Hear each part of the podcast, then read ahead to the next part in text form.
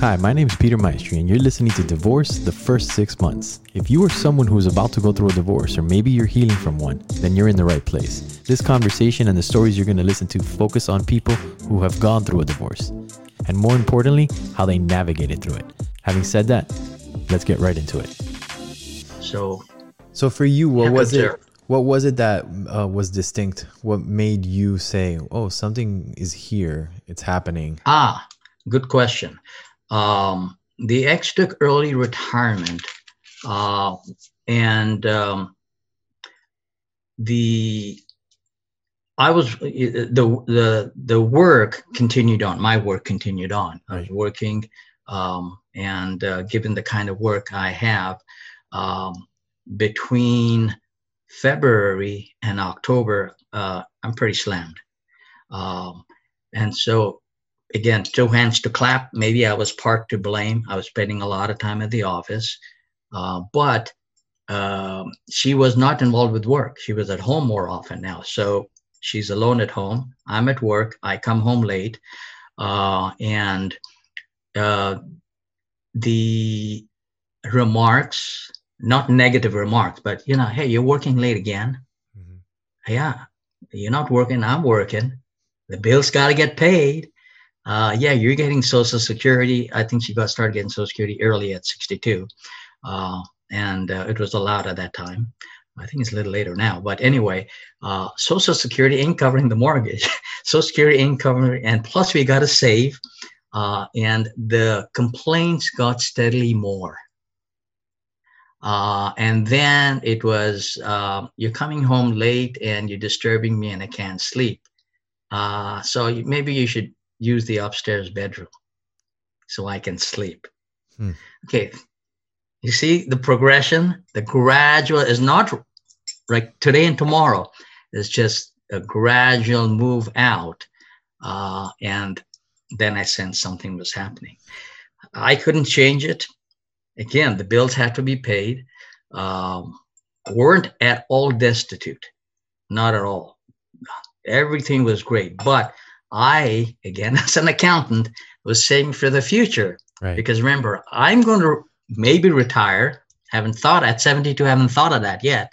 But at that time, I'm thinking, listen, if I retire or get sick, let's say I get ill, because two of the people I worked with, a CPA who was my partner and a tax uh, attorney who I worked with, both have passed away and both were my age Mm. At that time. And so uh, I'm thinking, listen, man, if I get ill, that's bad. If I die, okay, well, you know, that's fine. But if I'm ill and I need care, I need to have some money in the kitty so I don't draw down on my retirement, which I want, uh, or my savings. I want my kids to get that, right? Right. So I'm working just to pay today's bills and save. But that didn't work because now it's only one income coming in. And so she's home all the time, spending money more now because remember, you have more time, which means you're spending, but not nothing negative, okay? Yeah. It's just that you're at home more, you're out with your friends more, Yeah. you're spending more. Logically. So someone's got to pick up the tab. Yeah. And that's when it started, a gradual progression towards the other side. Did you? And I saw it. Did your spirit know? Like, did you feel it? Yes. Yeah. Yes, and a, a big uh, one oh here's something that uh, your um, uh, anybody listening, especially a stay-at-home mom, needs to keep very close tabs on. Uh, this happened to me. Um, one of the I was very open. I was the very last day I was open with finances. I, I didn't have a separate bank account. Everything was in one drawer labeled with the bank account numbers, etc. Uh, and I only found this out as we got closer to the divorce. I uh, one bank account got completely wiped out, Oh, okay. completely taken. It vanished. Two actually, two bank accounts. One was about 30k and one was about 50, 60k. Gone. That's something that uh, that's about 80k. It came out in divorce, and it was too late to rectify it then because there were, it was uh, cheaper to not quarrel about it, Right. Attorney fees, etc., and to make other adjustments, which were was were done. But all of a sudden, two accounts, 130 and one, I think about 50, 45, 50 vanished. A stay-at-home mom uh-huh. that's not that has no idea about finances, that can happen. And that can happen without her knowing. Yeah. Because she doesn't know. She has no idea there's money that's there. And uh, that money can vanish. It might have just one signature. Or uh, here's another thing, too um, a bank account with her name on it, even though it's a joint account. So those are the things you've got to, watch. or, you know, all of a sudden, um, there's money to be spent not for you, but for new clothes or a new car or one of those things. So those are subtle signs that you're gonna have to watch out for. Yeah, but all of that came out inside of the disclosures, right? So when you're disclosing because what's something that happens if you don't know and you're listening is that when you do a divorce you have to disclose every single thing yes, that you own property everything i mean yes. all of it yes so did that come out inside of the disclosures yes. Yes, because I knew about those two bank accounts, and all of a sudden, those two bank accounts, as I said, I had folders for each account, and we had several accounts, IRAs, et cetera, et cetera. Yeah. And I went back; those were liquid accounts, and I went in to look for those folders and they were not, they were just not there. And I said, man, I know I labeled it. Mm-hmm. Uh, and they were, they were probably in, it was a, it was, in fact, the cabinet's right here next to me. Uh, they were all in a filing cabinet. I remember the second drawer right up front, bank accounts, IRAs kind of split up, you know? Yeah. And uh, at the divorce, you know, naturally, uh, joint accounts, I had a list, she had a list. And, uh, so I'm going down the list and I say, man, where are these two accounts? and those accounts were gone. She finally had to give, oh, she had to go and see her brother who was ill in India and, you know, all of that. Well, that's $80,000 is not used to spend no. on that, you know. Uh, and again, it, it got to an issue where it was easier and less um, uh, expensive to let that money go and get it in a different manner which is what I accomplished. But I found out about it only because I knew about it. So to address what happened, all right. So on the accounting side, you knew that it was better to, to just, you know, it's like, all right, I'm going to yeah. save more in attorney fees. I'm not going to deal with mm-hmm. it. I'm going to let that go and mm-hmm. I'm going to renegotiate. But as on the human being side, what did that feel like? The betrayal oh, or the, or oh, the talk about a violation. Yeah. Talk about a violation, especially when I was always in 42 years of marriage, I never had a separate bank account. Right. I just, uh, I think it was, it had to do with the way my mom and dad grew up in India. It was just an open thing, you know. I just, uh, it's a, it's uh, nothing wrong. It's just cultural difference. Right. Uh, in India, at least where I grew up, it was a joint account. You know, uh, everybody, you get married and two become one you don't have a separate account i recognize that here we have a in certain situations we have a different mindset in that um, and i know several clients that um, actually literally come to do their taxes and half the taxes uh, fee is paid by the husband and half is paid by the wife mm. and i mean i'm talking about this on more than one occasion i literally have seen a husband and wife come in and each has their own checking account and they split the tab. Let's say it's a $500 tab. She gives me 250. He gives me 250. So it's a different mindset, you know. Uh, and so it all depends on how you run your family finances. However, uh, when it comes to divorce, all that comes together and you got to disclose everything, you know. So in my case, uh, everything being joint, no separate accounts. Credit cards are all the same, joint accounts. She did have her own credit card, which I got, and I paid the bill, by the way. Mm. And that's what, so that, uh, which is fine. You know, I had no problem with that. You know, I wanted her to establish her own credit. Another, I'll give you, remind me in case I forget to to address this. Uh, but it was definitely a violation because, you know, I expected you know, maybe I would not have seen 80,000, maybe I would have seen 60, but I mean, all of a sudden, the two accounts just vanished, you know? And it's like, I know this folder is here and now it's not. Yeah. And it came out in discovery, you know, in, uh, um, let me go back to credit card issue. Uh, a wife, again, we're using wife, really should set up her own credit line. I've seen more than one case where a divorce occurs, no job, no credit, no credit card. Remember, it's a joint credit card.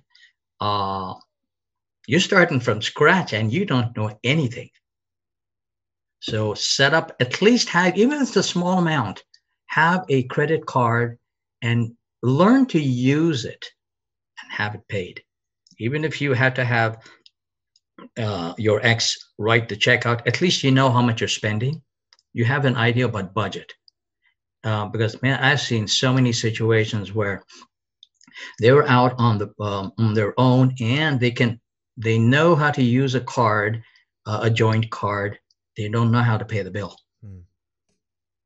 You know, they because they don't ta- take care of anything. They just run a house, which is an amazing job. It's a huge job to run a house with a kid or two kids, but you you have no idea about finances, and then you're stuck out in the world, and you don't know anything. You got to call your friends for everything. You know how to grocery shop, you know how to change diapers, you know how to run a home, you know how to cook. You don't know anything about finances. Yeah. What do you suggest is a good starting point for somebody that doesn't know? Because like if you don't know that you don't know this, where would you start? Oh, start getting involved with finances. Uh, this might be a um, uh, a sticky point because all of a sudden the husband says, "Wait a minute, uh, uh you know why?" For five years, six years, I've been paying all the bills. I've been doing everything. I've been running the finances. You got your hands full with the house, with running the shop, you know, cooking. Mm-hmm. Uh, I'm taking care of the finances. Are you, you know, are you unhappy with what you got?